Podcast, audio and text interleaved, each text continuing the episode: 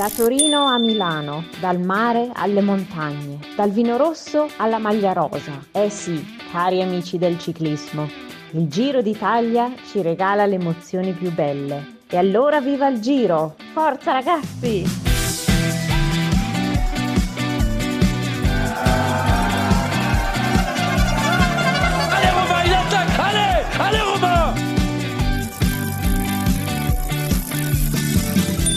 Der Radsport-Podcast. Fünf Etappen sind es noch auf dem Weg nach Mailand. Der zweite Ruhetag beim Giro d'Italia 2021.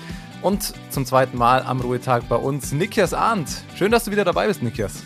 Hi, ja, freut mich. Äh, ist ja jetzt gar nicht so lange her und äh, schon sie sieht man sich wieder, ne?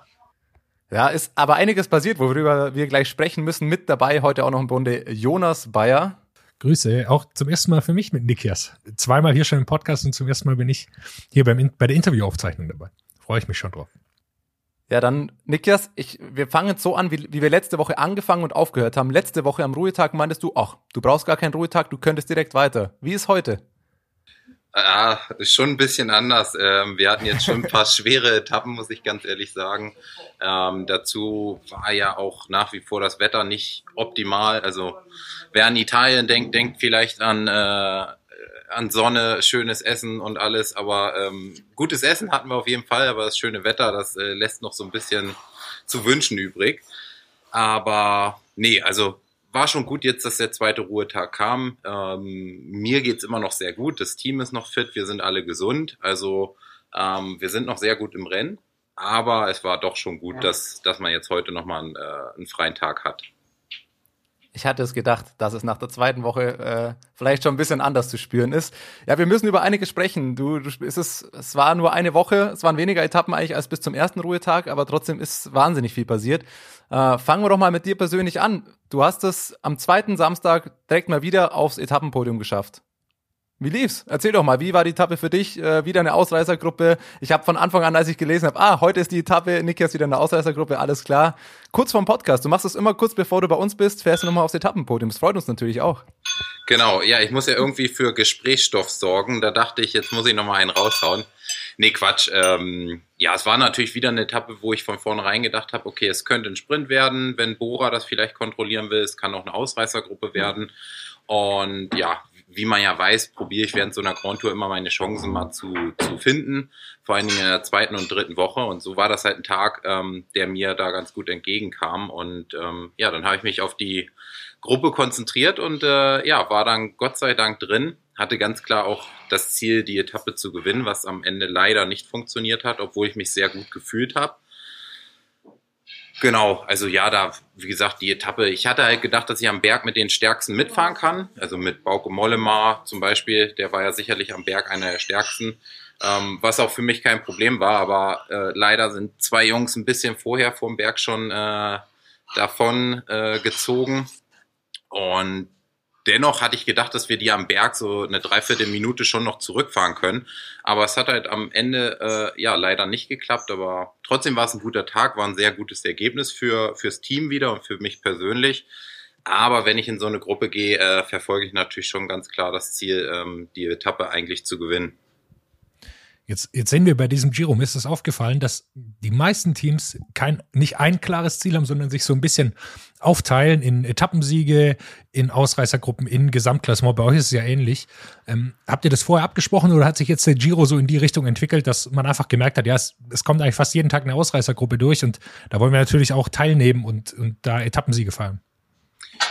Ähm, ja, bei uns sind die Ziele vorab schon klar definiert und das Hauptziel war immer äh, der GC, der GC-Fokus, also die Gesamtwertung ähm, mit Romain und Jai. Mit Jai hat sich ja es leider jetzt so entwickelt, dass er nicht mehr dabei ist. Ähm, da fehlt uns natürlich auch ein, ein guter Fahrer. Aber trotzdem ist das Hauptziel halt immer noch Gesamtwertung mit Romain. Und darum, drumherum gucken wir natürlich, wie können wir Etappenergebnisse einfahren. Und da war ein Ziel ja von Anfang an äh, mit Max Kanter zu sprinten, was wir auch äh, versucht haben. Und ähm, ja, da, wie gesagt, am Anfang uns ein bisschen schwer getan haben. Hinten raus war noch mal ein Sturz verwickelt, was halt ärgerlich war. Und eine andere Möglichkeit sind halt einfach die Ausreißergruppen.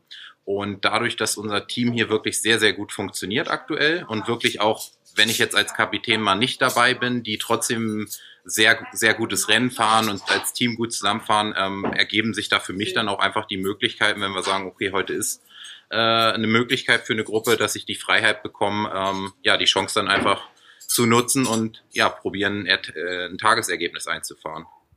Ist das auch wichtig für ein Team Spirit, dass jeder mal die Chance bekommt, also dass man nicht komplett hinten nur die Arbeit verrichten muss, sondern dass jeder mal die Chance bekommt, zu sagen, ja, heute ist, ist dein Tag bei der Grand Tour, auch wenn wir auf GC fahren, ein eigenes Ergebnis zu erzielen?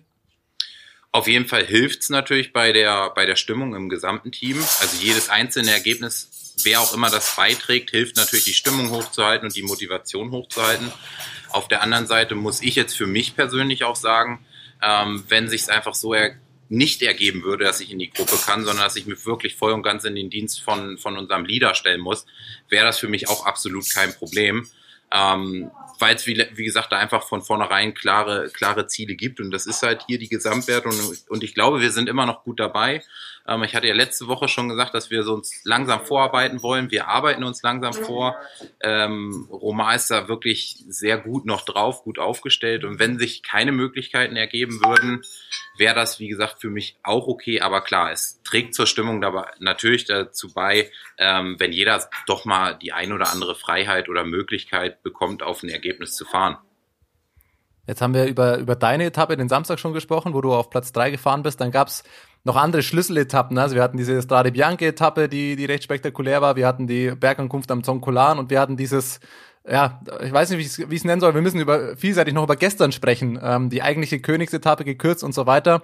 Räumen wir es doch mal von vorne auf. Wie war die zweite Woche auch aus deiner Sicht, aus Teamsicht? Ähm, wie, wie, wie fandest du die Etappen? Wie lief's für euch? Ähm, wie du sagst, spätestens seit gestern ist Roman Bardet wieder, hat nochmal einen Sprung gemacht. Ähm, wie, wie hast du die Woche so wahrgenommen? Ja, es war auf jeden Fall eine aufregende Woche und auch eine anstrengende Woche. Ähm, die Strade Bianchi-Etappe war natürlich super aufregend, wobei sie bei mir jetzt gerade schon fast gar nicht mehr so präsent war im Kopf, weil natürlich auch, wie gesagt, auch vieles anderes passiert ist. Ähm, aber war natürlich eine mega Etappe. Es war auch eine Etappe, wo wir gehofft haben, dass wir ähm, vielleicht die eine oder andere Position im Gesamtklassement gut machen können. Am Ende war dem nicht so. Also Romar hat sich an dem Tag sehr, sehr gut gefühlt. Ähm, wir haben ihn gut auf, auf die, ähm, ja, auf die Schotterpisten gebracht in einer guten Position, aber hinten raus hat er einfach an dem Tag ein bisschen Probleme tatsächlich mit seinem Rücken gehabt und hat nicht ganz so die Power aufs Pedal bekommen. Von daher war das ein Tag, wo wir froh waren, dass wir gut durchgekommen sind, aber leider kein Tag, wo wir was gut machen konnten. Ähm, und ganz persönlich für mich war es eine extrem coole Etappe. Also es hat, hat schon was. Es ist eine super Landschaft da. Es ist eine absolute Herausforderung. Also erstmal das Profil war sehr anspruchsvoll. Dazu noch auf dem Gravel unterwegs zu sein. Ähm, das Material ein bisschen ans Limit zu bekommen, andere Reifen aufzubauen. Also da, da spielen halt so viele Faktoren eine Rolle, ähm, was das Ganze interessanter macht. Aber es ist natürlich auch immer ein bisschen fragwürdig, weil es natürlich auch die Etappen sind, wo es den einen oder anderen äh, Gesamtklassementfahrer komplett rausschießen kann mit einem Sturz oder mit einem schlechten Tag. Ähm, sowas finde ich dann immer ein bisschen schade, weil man, man will ja mit so einer Etappe eigentlich nach vorne raus vielleicht was gewinnen, aber wenn ein Team hinten raus äh, Fahrer verliert, ist es immer schade. Aber es war, wie gesagt, insgesamt eine, eine gute Etappe. Dann Zonkolan, ja, was soll ich sagen? Äh, ja, ich meine, es ist ein legendärer Climb, also Berg. Ähm, es war eine coole Stimmung da, ähm, aber es, es war brutal hart. Also da hochzufahren, es ist sau schwer. Man hat, äh, ich weiß gar nicht, wie lang die Etappe war, knapp 200 ähm, oder um die 200 Kilometer. Man, man als Sprinter quält man sich da am Ende hoch. Wir hatten auf Gott sei Dank einen guten Gang aufgebaut, dass man ein bisschen frequent geblieben ist, aber es war brutal hart. Aber ähm, das gehört, so eine Etappe gehört halt wirklich zum Giro auch dazu. Davon lebt er halt auch und ähm, ja, war, war ein guter Tag, aber für mich auch ein Tag so dann irgendwie auch wieder zu vergessen. Da will ich kurz einhaken, wenn ich es jetzt nicht verwechsel. Ich habe vorhin nochmal, um, um raufzukommen, alle Ergebnislisten durchgeschaut und so. Du bist ja nicht ganz mit dem Gruppetto am Schluss mitgefahren. Ich glaube, du hattest so 25 Minuten Rückstand und die letzten waren dann mit 30, 35 vor allem. Wie ist das auf so einer Bergankunft? Weil man sieht ja logischerweise dann die Spitzengruppe und kriegt dann im Fernsehen gar nicht so alles mit. Hilfst du dann am Anfang einfach am Berg noch mit? Fährst du dann einfach doch noch ein bisschen schneller bergauf als die, die ganz klassischen Sprinter oder? Also ähm, wie, wie kommt das, dass du dann so zwischendrin fährst? Weil ja, ja, das hat. Sonst äh, könnte man ja denken, man fährt genau so, wie es nur sein muss, aber du bist ja wohl ein bisschen schneller noch hochgefahren, als es sein müsste. Ja, genau. Also es äh, hat an dem Tag einen konkreten Grund. Grundsätzlich ist es erstmal so, dass ich als Sprinter ja doch sehr gut oder man könnte mich auch als Allrounder bezeichnen und ich natürlich auch sehr gut die Berge hochkomme, wenn ich es muss oder wenn ich es möchte. Ähm, an dem Tag war es so, dass wir am Anfang, ich glaube nach zehn Kilometern, Michael Storer, was ja einer unserer späteren Helfer ist, äh, in einem Sturz verwickelt hatten und dadurch einen Mann fürs Finale verloren haben. Und dann haben wir natürlich geguckt, da war ja vorher noch mal so ein Tal, wo wir ein bisschen länger durchgefahren sind. Und da wollten wir halt eigentlich gerne mit vier Mann noch vom Team sein. Wenn jetzt einer der Bergfahrer aber rausfällt, ähm, muss das ein anderer übernehmen. Und somit ähm, war dann meine, meine Zielsetzung für den Tag, dass ähm, den, der Berg, der davor war, dass ich da auf jeden Fall noch versuche, mit, der, mit dem Hauptfeld oder halt mit Romar rüberzufahren, um dann einfach in dem Tal danach noch als Unterstützung da zu sein was dann darum geht, einfach nochmal eine Flasche von hinten zu holen, Klamotten wegzubringen, weil wir ja ein paar Regenjacken oder Westen auch an hatten, sowas. Ähm, und dann vor allen Dingen auch die Positionierung in den Schlussanstieg ähm, rein, dass ich das halt übernehme. Und dadurch bin ich, wie gesagt, weiter mitgefahren als andere Sprinter, die früher halt schon Feierabend machen konnten, in Anführungsstrichen ähm, musste ich mich da ganz schön quälen, um über den vorletzten Berg mit rüberzukommen, was aber gut funktioniert hat. Und somit hatten wir dann halt doch unsere vier Mann wieder zusammen in dem, in dem letzten Tal. Und ähm, ja, dann habe ich da einfach meine, meine Aufgabe gemacht, habe ähm, ja Roman, Nico äh, nochmal gut positioniert und habe dann quasi am, am Fuß des Berges rausgenommen und von da super, super entspannt einfach mein Tempo gewählt, so gut es an dem Berg möglich ist. Äh, und so kommt es dann zustande, dass ich 24 Minuten dahinter bin. Also die verliert man trotzdem, wenn man ruhig macht. Aber halt immer noch 10 Minuten vor dem Gruppetto, die halt schon einen Berg vorher abgefallen sind. Jetzt würde mich ja interessieren, ähm, wie viel hättest du verloren, wenn du ernst gemacht hättest? Also jetzt rein theoretisch, äh, wenn du voll draufdrücken würdest, wie viel, wie viel verliert man da als Allrounder-Sprinter? Äh, ah, ist ganz schwer zu sagen. Also es kommt natürlich wirklich auch darauf an, wie die vorne fahren. Dann kommt es darauf an, wie viel habe ich schon vorher gemacht. Ähm, aber ich sag mal, wenn jetzt wirklich die GC-Fahrer oder die Bergfahrer voll rauftreten und ich voll rauftrete, also wirklich alles versuche, kommt aber auch darauf an, wie lang ist der Berg. Über einen kürzeren Anstieg verliere ich natürlich weniger, weil ich die die Maximalpower oder die Absolutpower natürlich dann schon irgendwo habe. Aber wenn man jetzt wirklich von einem harten Rennen ausgeht ähm, und es wirklich ein langer Berg ist, ja, so eine knappe Minute verlierst du ja schon auf einen Kilometer, ne, wenn die wirklich ernst machen vorne.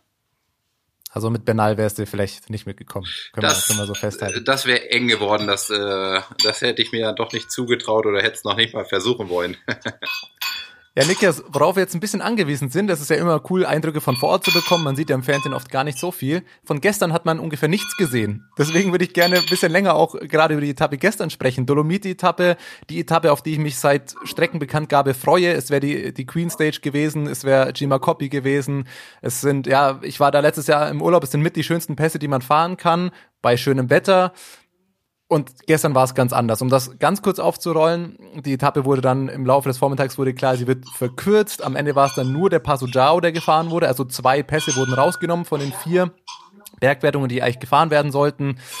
Wegen schlechtem Wetter, Regen, Kälte, Wind. Ähm, und deswegen hat man auch, wahrscheinlich auch wegen des Wetters, das ist aber ein anderes Thema, warum die, die TV-Coverage dann am Ende nicht klappt. Nimm uns doch mal mit aus deiner Sicht. Ab wann Hast du mitbekommen oder bekommt man als Fahrer mit, dass sich an der Etappe wohl was ändern wird? Und wie verläuft dann dieser Prozess? Was passiert wann?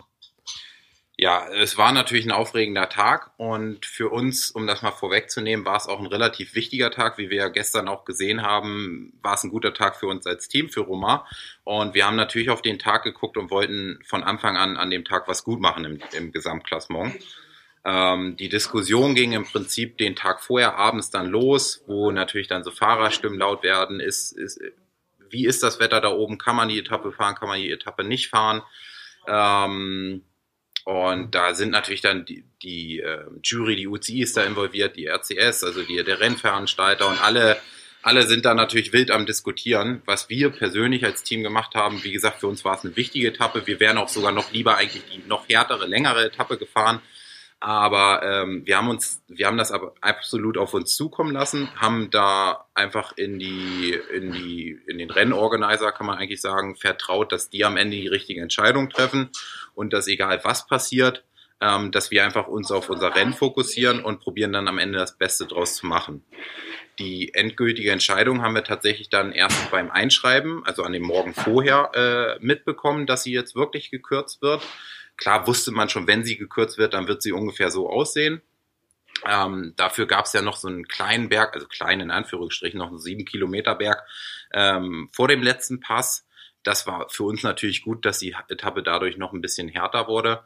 Ähm, und wie gesagt, ansonsten haben wir uns als Team davon gar nicht irritieren lassen, sondern es einfach so hingenommen und ähm, auch da, wir, da, da vertrauen wir oder ich auch absolut der, der UCI oder dem Rennveranstalter, dass sie dann in unserem Interesse oder im Interesse aller handeln und für uns eine gute Etappe draus machen. Was ich aber persönlich ganz interessant war, fand, weil viele haben natürlich dann erstmal spekuliert, ja, jetzt wird die Etappe ja nicht so hart. Wenn man sich aber am Ende mal die Etappe angeguckt hat, also wer das gestern verfolgt hat, für mich persönlich war es eine extrem harte und sehr interessante Etappe, weil es ging, es wurde von Anfang an Vollgas gefahren. Es ging eine sehr starke Spitzengruppe, die sich dann ja sogar nochmal geteilt hat, die voll gegengehalten hat, gegengehalten hat gegen die, gegen das Feld quasi. Am Ende aber trotzdem zum Teil so vom Feld dann schon noch eingeholt wurde. Und der GC-Kampf, also Gesamtwertung, ähm, war natürlich auch voll am Laufen. Also die haben sich da auch nichts geschenkt gestern. Und durch das Wetter und auch trotzdem durch die Distanz, also ich glaube, ich hatte eine Fahrzeit von fünf Stunden zehn, was ja jetzt auch nicht, nicht wenig ist, war es trotzdem immer noch eine sehr interessante und extrem harte Etappe die man gerne gesehen hätte. Also ich habe auch gehört, dass dann durchaus es hart wurde und dass es durchaus spektakulär war. Man hat nur nichts gesehen. Also aus äh, Zuschauersicht war es so, man hat dann irgendwann mal kurz am Paso Ciao Bilder gesehen, oh, Bernal attackiert, dann war es weg und dann hat man zwei Stunden Contina D'Ampezzo gesehen und dann 500 Meter vor Ziel, ach, Bernal ist immer noch allein und fährt jetzt ins Ziel. Okay. Das hat man von zu Hause aus mitgesehen. So schlimm war es tatsächlich, jetzt, ja. Man hat nichts, wirklich nichts gesehen. Okay. Es war es war eine Katastrophe. Ja, und das schade. ist dann natürlich auch ein Problem, genau, weil wir müssen jetzt dieses Thema jetzt nicht mit dir aufmachen. Ich persönlich glaube, bei anderen Rennen, bei der Tour de France hätte, hätte man mehr Bilder bekommen und ich, die Wetterbedingungen, die ich gesehen habe, habe ich auch so ähnlich bei anderen Rennen schon gesehen, wo die TV-Coverage ging oder wie auch immer. Das will ich jetzt gar nicht aufmachen. Was mich interessieren würde, das war jetzt nicht deine erste Grand Tour und du bist ja auch schon nicht nur bei Sonnenschein gefahren. Wie waren denn die Wetterbedingungen am Ende wirklich im Vergleich? Zum Beispiel am Passo Ciao und vor allem dann auch, was mich sehr interessieren würde, die Abfahrt dann nach Cortina. Ähm, die Wetterbedingungen am Start waren tatsächlich sehr, sehr schlecht. Also da hat es schon richtig noch geregnet und ähm, es war jetzt nicht super kalt. Also ich, ich müsste jetzt selber überlegen. Ich glaube, wir sind um die 10 Grad gestartet. Also es war schon noch eine Etappe, die man in dem Bereich auf jeden Fall gut fahren konnte. Oben am Passo Ciao war es schon kalt. Ich glaube, dass wir ungefähr drei Grad hatten.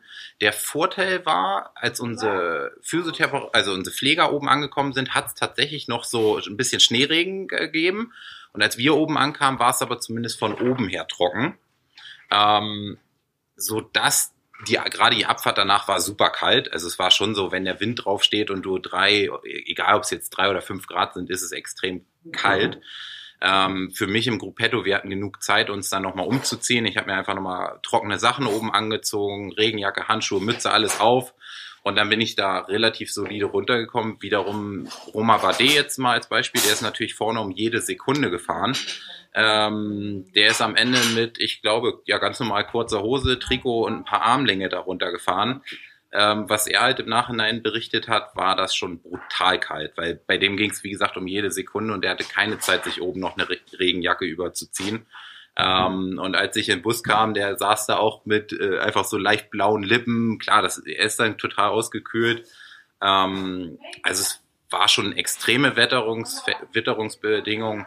Ähm, aber am Ende muss man sagen, waren sie vielleicht doch noch besser, als wir es erwartet hatten. Also wir sind vom Dauerregen ausgegangen und ähm, wir hatten stellenweise auch wirklich ähm, es zumindest von oben trocken. Eine Frage zu Roma Bade. Also du hast schon gesagt, er hatte natürlich blaue Lippen dann im Bus, aber es war ein sehr guter Tag für euch, würde ich sagen. Also er hat richtig Zeit gut gemacht. Gut auf Bernal verloren, aber ich glaube, den kann man aktuell da so ein bisschen rausrechnen aus der, aus der GZ-Rechnung. Da scheint es kein Vorbeikommen zu geben. Ähm, wo wo kann es noch hingehen? Jetzt äh, steht er aktuell auf Platz, müsste ich, sieben, genau. Wo, wo kann es noch hingehen mit äh, Roma? Ja, mal gucken. Also wie gesagt, wir haben von vorne raus, vornherein gesagt, dass wir hinten raus ähm, noch ein bisschen Zeit gut machen wollen. Und wir sind, wie gesagt, alle, das gesamte Team inklusive ihm, echt noch gut drauf. Von daher hoffen wir, dass da noch gut was möglich ist. Jetzt könnte man sagen, ähm, Platz drei ist nur, nur eine Minute zwanzig entfernt. Das ist tatsächlich nicht so viel. Trotzdem muss ich persönlich sagen, wäre das natürlich ein, krasser Sprung. Also wenn er das schafft, dann würde ich persönlich meinen Hut vor ihm ziehen. Ähm, aber wir konzentrieren uns eigentlich jetzt von Tag, von jedem Tag auf den nächsten Tag und probieren halt immer kleine Schritte zu machen. Ähm, wenn wir da irgendwo realistisch, wenn man jetzt mal guckt, wer sich wie bewegt, ähm, Top 5 fahren könnten, ähm, glaube ich, wären wir damit ganz, ganz äh, zufrieden. Und ja, ich glaube er und klar, wir als Team liebäugeln schon noch irgendwo mit dem Podium, weil eine Minute 20 ist nicht ganz so viel. Ähm, wiederum wissen wir auch, dass wir in der letzten Etappe, also das Zeitfahren, auf jeden Fall keine Zeit oder ja, sagen wir es mal, keine Zeit gut machen können. Das heißt, eigentlich müsste ähm, unsere Platzierung oder unsere Position in der Gesamtwertung natürlich dann vorher schon ähm, ja, eingefahren sein. Also du sagst, es ist gar nicht mal so viel aufs Podium und momentan ist es auch so hinter Bernal so wirklich konstant, dass, äh, dass jemand auf Platz zwei oder drei konstant jeden Tag gleich fährt, gibt's nicht. Irgendwie ist es jeden Tag, jemand anderes gewinnt auf einmal wieder Zeit, dann Vlasov verliert wieder Zeit, dann Yates einmal super, dann gestern auch wieder Zeit verloren. Also stimmst du, also ich glaube, wir sagen, wenn das so weitergeht, an Sieg von Egan Bernal ist momentan das wahrscheinlichste Szenario. Ich glaube, da wirst du nicht widersprechen. Nee, da werde ich nicht widersprechen. Ich glaube, die sind da schon sehr ähm, ähm, sehr optimistisch. Man hat es auch daran gesehen, ich weiß nicht, ob man es im Fernsehen sehen konnte, er hat ja gestern tatsächlich dann, äh, als er die Etappe gewonnen hat, noch seine Regenjacke ausgezogen. Also das zeigt Locker ja nochmal zehn Sekunden verschenkt. Genau, also wenn man so schon Zeit ähm, auf der Straße liegen lässt, ich meine, das ist super cool, im, im pinken Trikot die Etappe zu gewinnen, aber trotzdem verlierst du damit einfach ein bisschen Zeit. Ähm, das zeigt schon sehr viel Selbstvertrauen und ähm, ich glaube, das sieht schon sehr gut für ihn aus. Aber da hinten, dahinter gebe ich euch recht, dass jeden Tag ein anderer ähm, stark ist oder nicht so stark ist. Jetzt ist auch die Frage, vielleicht war es gestern auch wirklich die Witterungsverhältnisse, dass die einfach ähm, dem einen oder anderen echt zu schaffen gemacht haben. Vielleicht bricht jetzt in der dritten Woche der ein oder andere auch ein bisschen ein. Ähm, und genau das ist das auch, wovon wir so ein bisschen profitieren wollen, dass wir halt echt mit der Kraft gehaushaltet haben und jetzt auf jeden Fall in der dritten Woche mit dem Besten mitfahren wollen. Ähm, da konzentrieren wir uns drauf und ansonsten die Namen, die du jetzt eben gesagt hast, ob, egal ob es ein Yates ist, ein Flassow ist oder halt auch dann Romar ist, Caruso, ich glaube, das ist so eine Gruppe, die ungefähr ein ähnliches Level hat, aber einfach von Tagesform abhängig, da machen sie dann den Unterschied. Jetzt würde es mich noch zum Abschluss interessieren. Erster Samstag Platz drei, zweiter Samstag Platz drei. Hast du das Profil für den kommenden Samstag mal angeschaut? Äh, das ist die 230 Kilometer flache Etappe mit den Hügeln am Ende. Ja. Das, ist, na, das ist die Etappe mit den 4600 Höhenmetern. Ach so, ich dachte, das wäre die, die, weil es kommt äh, eine Etappe ja noch. Eine flache Etappe kommt noch, ich glaube, die ist davor. Ach also so. es kommen jetzt zwei Bergetappen, dann kommt diese eine flache Etappe und Samstag ist nochmal brutal, das da, wo es in die Schweiz reingeht, Passo San Bernardino ah. und so weiter, mit Bergankunft. Was hast du vor? Äh, hätte sie jetzt auf die 18. Etappe, also auf die flache Etappe angespielt, dann hätte ich gesagt, alle guten Dinge sind drei. In dem da Fall. ich nicht auf dem Zettel. genau, aber in dem Fall den Samstag, ähm, mal gucken, was ist, was da so für uns möglich ist als Team. Vielleicht äh, übernimmt Romar dann meinen dritten Platz. Das, da wäre ich froh drüber. Ich werde es persönlich nicht sein, nein. Ja, alles klar. Ja, kleine Frage habe ich dann auch noch zu dieser Samstag-Etappe. Ich bin tatsächlich jetzt ähm, eine Woche in der Schweiz und wenn es irgendwie mit dem Wetter sich ausgeht, werde ich an der Etappe am Start stehen. Ich habe mit Felix Großschartner, äh, haben wir vor zwei Wochen schon gequatscht, der hat schon einen Musikwunsch abgegeben. Äh, ich fühle mich Disco. Was hört man im Gruppetto am liebsten auf Passhöhe? Also wenn da Musik kommen sollte. Hast du einen Wunsch? Äh, boah, ich bin da ganz flexibel. Also lustig war ähm, die Etappe, ja genau, Zonkolan hoch, ähm, war unten so eine kleine Skihütte und die haben halt, ich weiß gar nicht mehr, was sie gespielt haben, irgendwie Abriss-Ski-Hits oder sowas. Ähm, das hat mich persönlich schon nochmal motiviert. Das ist ganz banal, Abriss-Ski-Hits, aber äh, ja, irgendwie war man so in Stimmung und die, die, die Jungs haben an der Seite einen angefeuert. Das war ganz witzig. Also das, das hat mir nochmal so einen kleinen Push gegeben. Keine Sorge, habe ich im Programm. Sehr gut. Wenn ich es schaffe und du Abschlussmusik hörst, weißt du, wo, wo sie herkommt. Perfekt. Ich werde darauf achten, wenn ich, wenn ich noch dazu in der Lage bin. Das werden wir sehen. Nikas, wir drücken euch die Daumen für, für die letzten fünf Etappen auf dem Weg nach Mailand, ähm, wünschen euch als Team, dir persönlich alles Gute, auch für Romar. Gestern sah es gut aus, dass da, dass da noch einiges geht. Ähm, jetzt, wenn ich, wenn ich es richtig in Erinnerung habe, gibt's bei euch erstmal Essen. Deswegen in allererster Linie guten Appetit, guten Refill am Ruhetag und alles Gute für die nächsten fünf Tage. Genau, Dankeschön. Ja, hat wieder Spaß gebracht und dann hören wir uns nochmal äh, nach dem Giro. Mit Niklas Arndt haben wir gesprochen, einiges mitgenommen und jetzt haben wir die Bergziege unseres Podcasts endlich wieder dabei. Lukas Bergmann ist da. Hallo Lukas. Die Bergziege. Wann, wann wurde ich denn zur Bergziege? Ich bewege mich gar nicht. Okay, ich liege gerade 24-7 auf der Couch. Er denkt da mal drüber nach, ob Niklas Arndt vielleicht auch keine Bergziege ist. Naja, lassen wir es mal dahingestellt. Der arme Nikias wird mit mir verglichen. Nee, letzte Woche, ich, ich hätte es ja eigentlich äh, deutlich äh, fieser einleiten müssen. Letzte Woche wurde mir ja vorgeworfen, ob ich es auch mal hätte einrichten können. Aber so will ich mal nicht sein. Lukas, ich freue mich, dass du dabei bist und dass wir zu dritt jetzt einen Podcast aufnehmen können. Ihr müsst ja immer arbeiten. Euch kommt ja immer irgendwas dazwischen. Leute, fokussiert euch mal auf die wichtigen Dinge. Radsport, Podcast, ne? Prioritäten setzen. Ja, aber aus, im Homeoffice kann man natürlich gut nebenbei Giro gucken. Das äh, hat man natürlich die ganze Zeit getan. Heute Ruhetag, dann natürlich nicht, aber ansonsten die vergangene Woche. Ich würde sagen, wir gehen es nochmal von vorne durch, oder? Ich muss insgesamt zur letzten Woche als Überschrift einfach sagen, Radsport, ich liebe dich, aber ich hasse dich auch. Aber ich liebe dich auch. Und aber ich hasse dich auch. Welchen Radsport also meinst du? Alles am Radfahren. Es ich ist, das doch gesehen. ist die, die ewige Radsport Hassliebe. Gesehen. In dieser Woche, also es sind ja nur immer nur sieben Etappen, aber was sind sieben Etappen von also wie geil manches war und wie sehr ich mich schon wieder über Dinge aufregen musste, das glaube ich, das schafft auch nur der Radsport.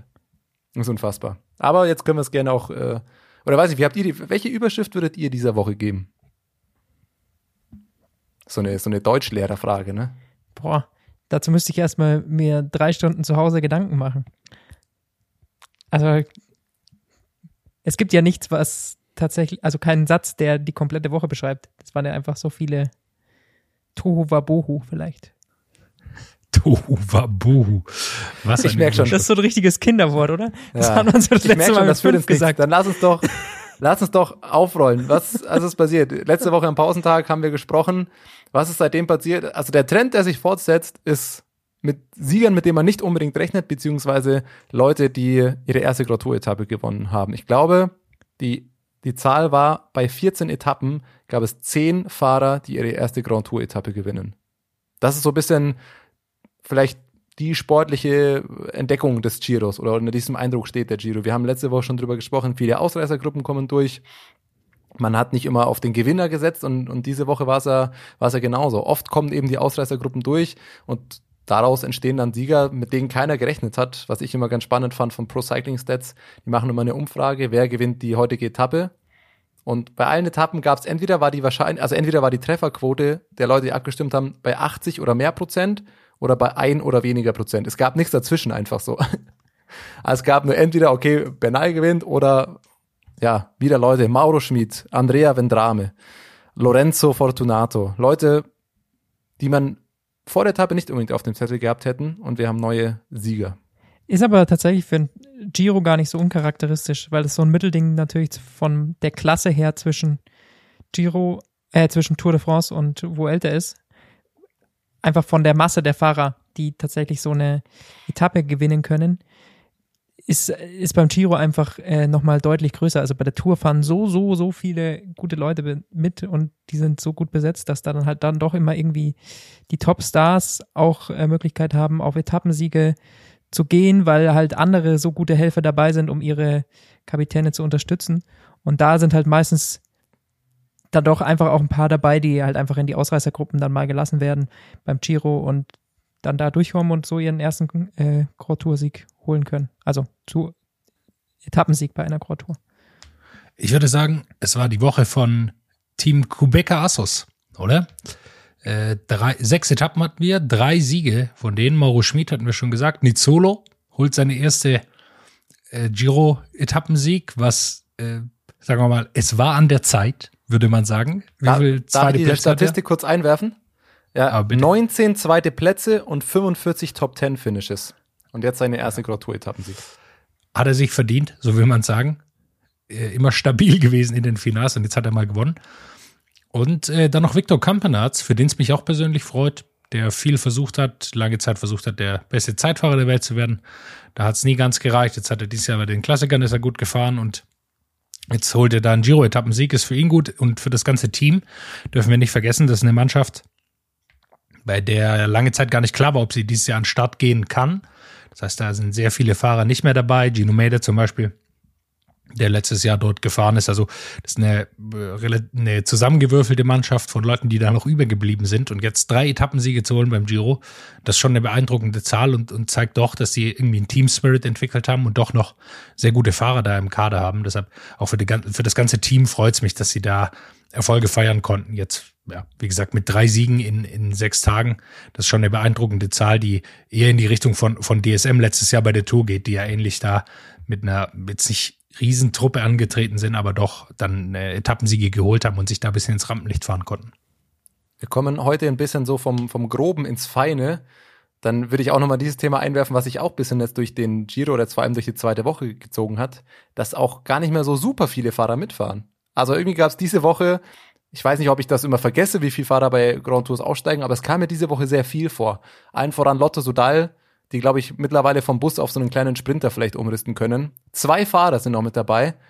Und das ist vielleicht mit die spannendste Frage, wie viele und überhaupt erreicht Lotto Sudal Mailand? Jetzt ist es nicht mehr weit, muss man sagen. Zwei, zwei Ausfälle, das kann aber passieren. Einer ist was Schlechtes über den Ruhetag, dann ist er raus und dann einer, niemand will es hoffen, stürzt oder weiß, was weiß ich, was noch passiert. Also es kann durchaus sein, dass sie es nicht ganz schaffen. Man darf nicht vergessen, wenn man unter eine gewisse Fahreranzahl fehlt, fällt, und mit zwei ist es so, darf man nur noch ein Auto mit in der Kolonne haben. Also das ist schon mal ein Nachteil, den man hat. Ähm, gut, bei zwei ja, verkraftbar. Ja, je nachdem. Wenn du einen hast, der auf, der ganz vorne fährt im, in der Ausreißergruppe und einen ganz hinten, dann bist du natürlich verloren. Dann bleibst halt vorne. Aber mal schauen, wenn da noch einer ausfällt, dann hat der Fahrer sein, sein persönliches Auto. Ja, das kann einfach neben ihm herfahren. Meinst du, da gibt's dann so Teams, die den unter seine Fittiche nehmen? So, oh, der arme Kerl fährt hier noch alleine rum. Der hatte gar, gar nichts zu trinken. Komm, komm, hol dem auch mal noch eine Flasche mit. Ja, also ich, ich, ich gehe generell davon aus, dass das so geschieht. Also es gibt ja immer neutrale Fahrzeuge, die dich auch versorgen mit Getränken. Und ich bin mir auch ziemlich sicher, dass da hin und wieder mal eine Flasche oder ein Gel rausgegeben wird für einen, wo man weiß, ja, da ist jetzt hier kein, kein Wagen weit und breit. Ineos zum Beispiel, also mit Salvatore Puccio, der immer als, der quasi die, die Führung macht, bis es dann in die schweren Anstiege geht. Bei dem war auch noch nie ein Ineos-Fahrzeug. Das kann ich aber auch vorher sagen. Also der fällt halt zurück und da geht auch niemand mit hinterher. Das heißt, der die werden schon versorgt, aber stelle ich mir ganz lustig vor. So eine Spaltung des Teams. Einer vorne in der Ausreißergruppe und einer im Gruppetto. Ich wäre jetzt vor allem gerne mal bei den Teampräsentationen vor den Etappen dabei, wenn immer alle, normalerweise acht Fahrer oder sieben Fahrer auf die Bühne kommen, einzeln aufgerufen werden, jeder winkt mal und so. Das ist bei Lotto, du brauchst ja gar keine Bühne mehr. Die können doch einfach zu einem anderen Team noch mit dazu. Ja, ja, hier noch die, die zwei Lotto-Nachzügler. Naja, gut, die armen, die armen Jungs, ja, aber es ist echt, es hat, und dazu werden wir dann natürlich auch noch gleich kommen, aus deutscher Sicht natürlich der bittere äh, Abgang oder bittere Sturz und Ausfall von, von Emanuel Buchmann, das auch in dieses Kapitel äh, Radsport, ich hasse dich manchmal, äh, mit reinfällt, weil es dann doch einfach wieder durch Stürze und wieder durch Ausfälle und sich einfach denkt, ah, es ist einfach immer wieder bitter, dass nicht die Besten sich gegeneinander messen können und das gerade nachdem im Beispiel von Emanuel Buchmann oder auch in der ersten Woche Mikkel Lander, sie kurz vorher noch so, so starke Ergebnisse oder so starke Leistungen gebracht haben. Ist natürlich brutal bitter, aber von starken Ergebnissen von Emanuel Buchmann können wir vielleicht gleich zur ersten Etappe nach dem Ruhetag kommen, oder? Die Strade Bianche Etappe. Stabil, würde ich sagen. Thomas Lieblingswort, wenn ihm was gefällt im Radsport. Ja, natürlich. Ja, das, aber ja, kann man das war schon krass. Wir haben sie zusammen äh, geschaut und äh, also ich habe selten Thomas Gerlichs Augen so leuchten sehen. Vielleicht, wenn er ein sehr schönes Rad sieht, ähm, dann kommt es mal so hin. Aber ansonsten äh, hat er sich sehr gefreut über vor allem die letzten zwei Stunden. Lag äh, nicht nur daran, dass die Etappe an sich sehr spannend war, sondern auch dass Emanuel Buchmann eine sehr schöne Attacke gefahren ist. Äh, vorne waren schon die Ausreißer relativ klar, dass die äh, den Etappensieg unter sich ausmachen, aber hinten im Feld, da gab es dann doch einige Kämpfe und Emanuel Buchmann und Egan Bernal waren die stärksten an diesem Tag, konnten da ordentlich Zeit rausfahren, bis dann nochmal Egan Bernal Emanuel Buchmann aber sowas von abgezogen hat auf der Zielgeraden. Hat natürlich dann nicht mehr viel geholt, aber da hat er schon nochmal gezeigt, okay, ich bin hier wirklich der Allerstärkste und da war schon klar, was man in den nächsten Tagen von Egan Bernal sehen würde. Richtig, Egan Bernal hat mittlerweile, glaube ich, jeden direkten Konkurrenten einmal zersägt, im direkten Duell auch. Was man aber einfach zu diesem Tag, finde ich, sagen muss, an dem Tag war Emanuel Buchmann, Emanuel Buchmann nach Egan Bernal der beste Fahrer. Punkt. Und das ist krass. Das der beste muss man. GC-Fahrer. Ja, der beste GC-Fahrer, klar. Aber an dem Tag, klar, Egan konnte dann irgendwo so abwarten, hat Buchmann ein bisschen fahren gelassen. Als der dann den Vorsprung hatte, hat er sich gesagt, komm, setz ich auch mal hinterher, beziehungsweise Vlasov wollte attackieren, den hat Bernal dann auch mal sauber stehen lassen. Und dann ist er mit Buchmann einfach, und Buchmann war der Einzige, der da bei diesem Tempo noch beschleunigen konnte und keiner der anderen, außer Egan Benal, den man halt aus dem GC nicht rausrechnen, aber der ist einfach klar, das sieht man nach dieser Woche noch mehr, klar der beste Fahrer im Feld, den, dessen Tempo einfach niemand mitgehen kann. Da war Emanuel Buchmann im Best of the Rest einfach ganz vorne und das war stark, das war cool mit anzuschauen. Ähm, auf der anderen Seite, was Bernal dann gemacht hat, war auch wieder krass, weil dieser Abstand von Buchmann, der schwankte ja eine Zeit lang so zwischen 15 und 20 Sekunden. Da merkt man, oh, jetzt attackiert Bernal und gefühlt drei Sekunden später war der schon bei Buchmann vorne. Also wie das passiert ist, war auch krass. War dann für Buchmann natürlich gut. Die haben sich dann ein bisschen abgewechselt, beziehungsweise ehrlicherweise war Buchmann mehr bei Bernal am Hinterrad, aber die konnte, konnten beide voneinander profitieren. Und dann hat Bernal Buchmann im Ziel nochmal stehen lassen. Aber das war an sich die ganze Etappe als einzelnes Radrennen einfach geil anzuschauen. Also von vorne bis hinten spektakulär, viel passiert. Ja, es war auch der Tag, an dem man zum ersten Mal gemerkt hat, Remco kann das Tempo nicht ganz mitgehen über, über volle drei Wochen, wo wir jetzt auch im Laufe der zweiten Woche noch drüber sprechen müssen. Aber das war einfach ein geiles Radrennen. Das hat Spaß gemacht, von vorne bis hinten einfach cool anzuschauen. Jonas Bayer, melden Sie sich doch mal zu Wort. Was sagen Sie denn zu Emanuel Buchmann? Ja, ähm, äh, ich kann das auch nicht so ganz stehen lassen. Wir brauchen ja auch hin und wieder mal einen Kontrapunkt. Also klar, äh, Buchmann war, war sehr, sehr stark bei der Etappe. Äh, vor allem war er taktisch wahnsinnig klug. Äh, das muss man sagen. Also er, er ist ja nicht äh, bei Banals Attacke mitgegangen. Ich glaube, das hätte er auch nicht gekonnt. Das und äh, Hä, genau er darum hat ja geht's. zuerst die Attacke gesetzt. Richtig. Und das ist die taktische Cleverness. Er wurde dann auch fahren gelassen, äh, alles geschenkt. Und das ist aber eine taktische Cleverness, die ich äh, von ihm nicht gewohnt war, dass er im, im Grunde antizipiert hat, irgendwann greift jetzt hier Banal an und da kann ich auch auf keinen Fall mitgehen. Und dann ist es genau die richtige Taktik, vorher anzugreifen, wenn man schon ein bisschen Rückstand hat, einen, äh, Vorsprung zu generieren und dann kommt Bernal zu dir und dann kann man zu zweit arbeiten. Das ist was, was sehr, sehr clever war von ihm, das da zu nutzen, weil sonst, wenn Bernal gerade attackiert, da kann niemand mitgehen. Also der hat so ein so Punch auch noch bekommen berghoch, mh, dass, dass es da enorm schwer ist. Auch, auch, auch für Emanuel Buchmann äh, werde da nicht mitbekommen. Da hätte er ausgesehen wie, wie Vlasov.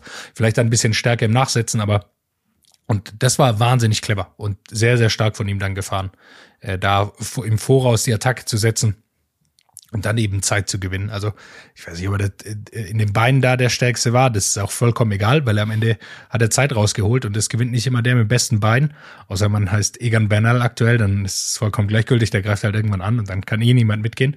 Aber der Rest schien da auch relativ auf einem Level, glaube ich, immer noch. Also es gibt so einfach acht Fahrer, die da einigermaßen auf einem Level sind und dann ist es manchmal auch taktische Cleverness und Positionierung, wo Simon Yates ein Lied von singen kann, der ständig irgendwo da bei dieser Etappe an Position 25 rumgefahren ist und irgendwelche Löcher zufahren musste. Das hilft dann einfach auch nicht, ja. Und äh, da hat Buchmann sehr, sehr gut gemacht, hat auch ein gutes Bein gehabt, aber vor allem will ich herausstellen, dass er taktisch clever gefahren ist und das beeindruckt mich eigentlich noch mehr. Worüber wir aber letzte Woche gesprochen haben, war ja auch der Punkt, dass die Zeitabstände, die bis dahin entstanden sind, einfach noch, noch sehr gering waren, auch noch nicht so aussagekräftig waren und man wusste, die Etappen mit den wirklichen Zeitabständen kommen noch und das hat man an dem Tag einfach gesehen. Buchmann hat es geschafft, sich nach der ersten Woche, wo er doch noch ein bisschen zurückhing, einfach zu etablieren und ab an dem Tag war klar, aus Leistungsgründen ne, fährt er nach Bernal zwischen Platz drei, je nachdem wie gut es läuft, und Platz fünf bei diesem Giro mit.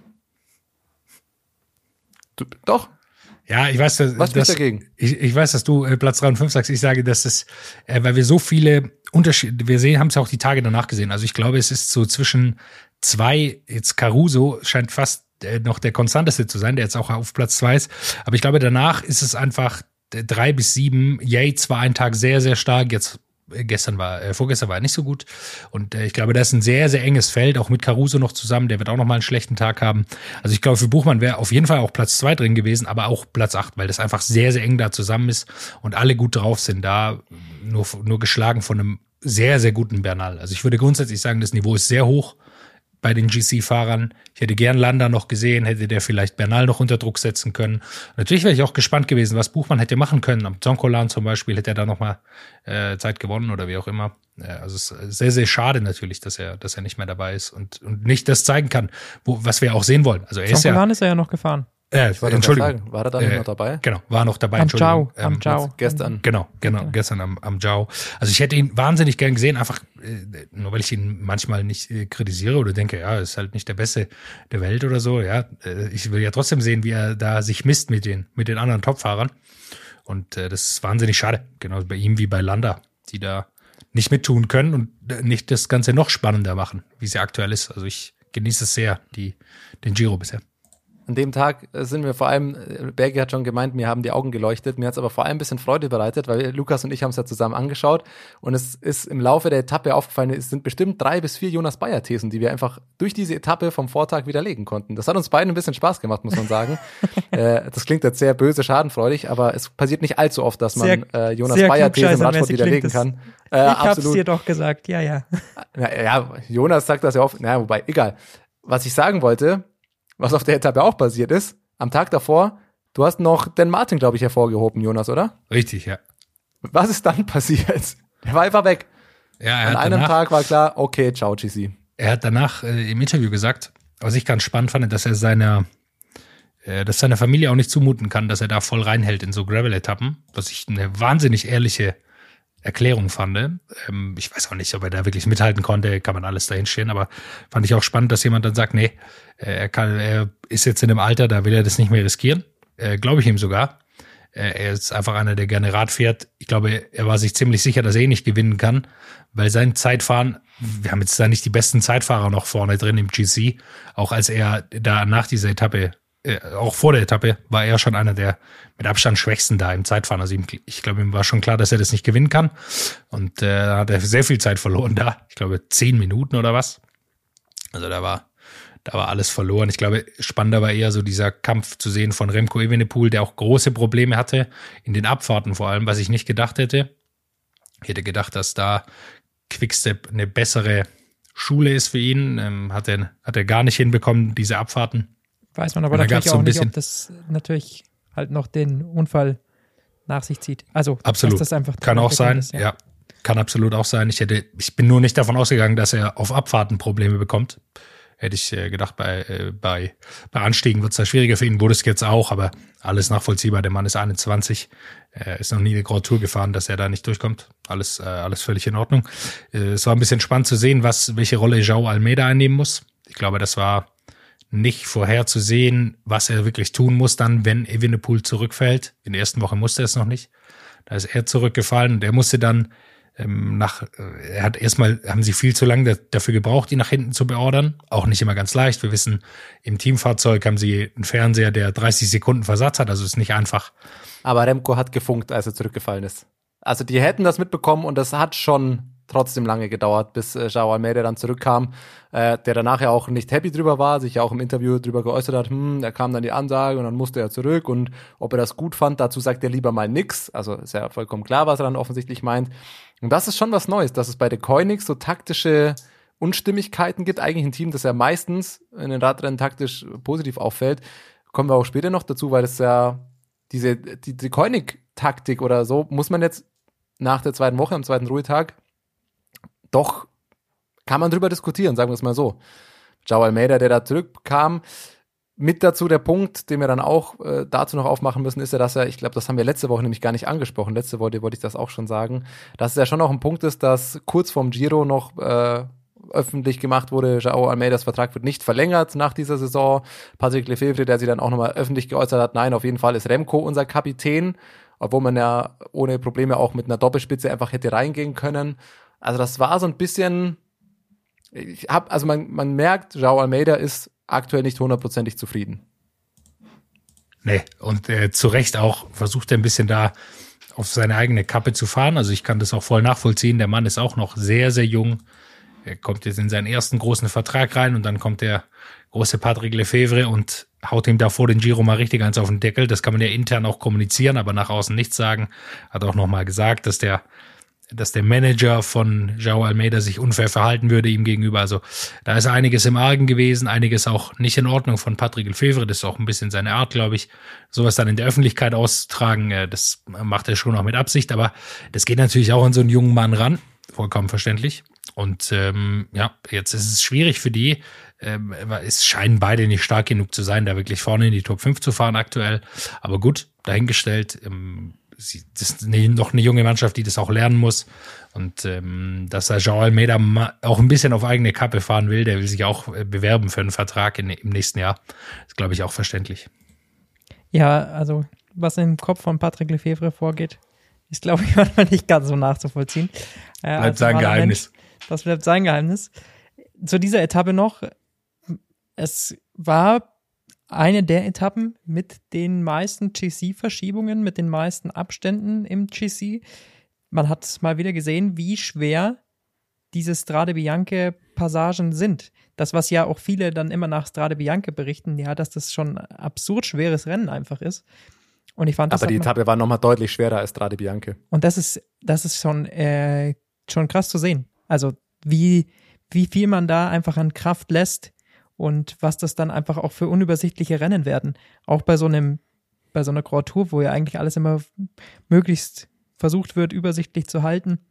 Und das äh, war schon sehr spannend. Von dem her muss ich sagen, großes Kompliment an die Etappenplaner. Kann man jetzt natürlich aus Sicht von Dan Martin ähm, auch kritisieren, dass das auch verdammt gefährlich ist und äh, dass da natürlich auch viele Platten und so weiter passieren können.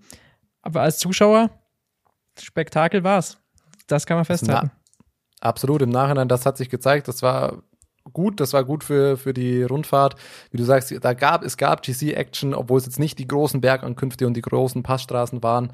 Und es zeigt sich einfach mehr, dass du als GC, also als wenn du eine Grand Tour gewinnen willst, musst du einfach ein guter Allrounder sein.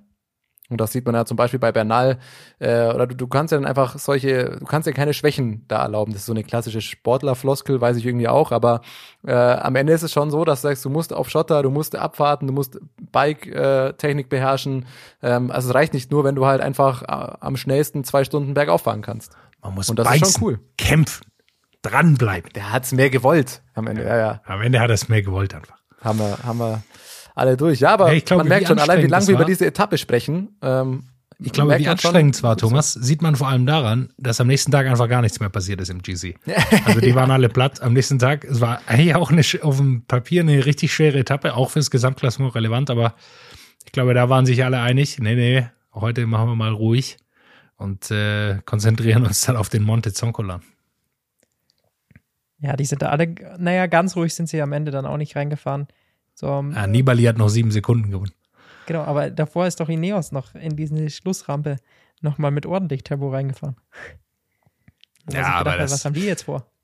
Das war nie, also klar, sie haben da nochmal Tempo gemacht, aber jetzt nie, da waren nie die großen Attacken, nur äh, Trek hat es versucht mit Nibali und Chicone. Ja, auf der Etappe ist dann nicht viel passiert, weil, wie du auch sagst, glaube ich, schon auch ein Punkt war, äh, Tag vorher die anstrengende, harte Strade Bianca-Etappe, ähm, plus, ja, wobei wahrscheinlich war man hauptsächlich müde. Was ich dann nämlich fand, wo das, wo es dann ganz lahm wurde, war die 13. Etappe, die dann Giacomo Nizzolo gewonnen hat. Ähm, das war ja die Etappe mit, ähm, ich glaube, viel weniger Höhenmeter kann man, kann man auf, eine, auf so eine Etappe nicht einbauen. Ich glaube, es waren 140 am Ende, wenn man den Strava-Aktivitäten glaubt, auf 200 Kilometer. Ähm, das entspricht technisch, ich habe es ausgerechnet, einer Steigung auf die ganze, also man kann sagen Flachetappe oder man kann sagen, es war einfach nur eine Steigung von 0,003 Prozent auf die ganze Etappe. Und man sieht auch einfach mal, dass es bei einer Grand Tour einfach nicht immer nur Ballern heißt. Guardate queste gambe, arrivano i kudos.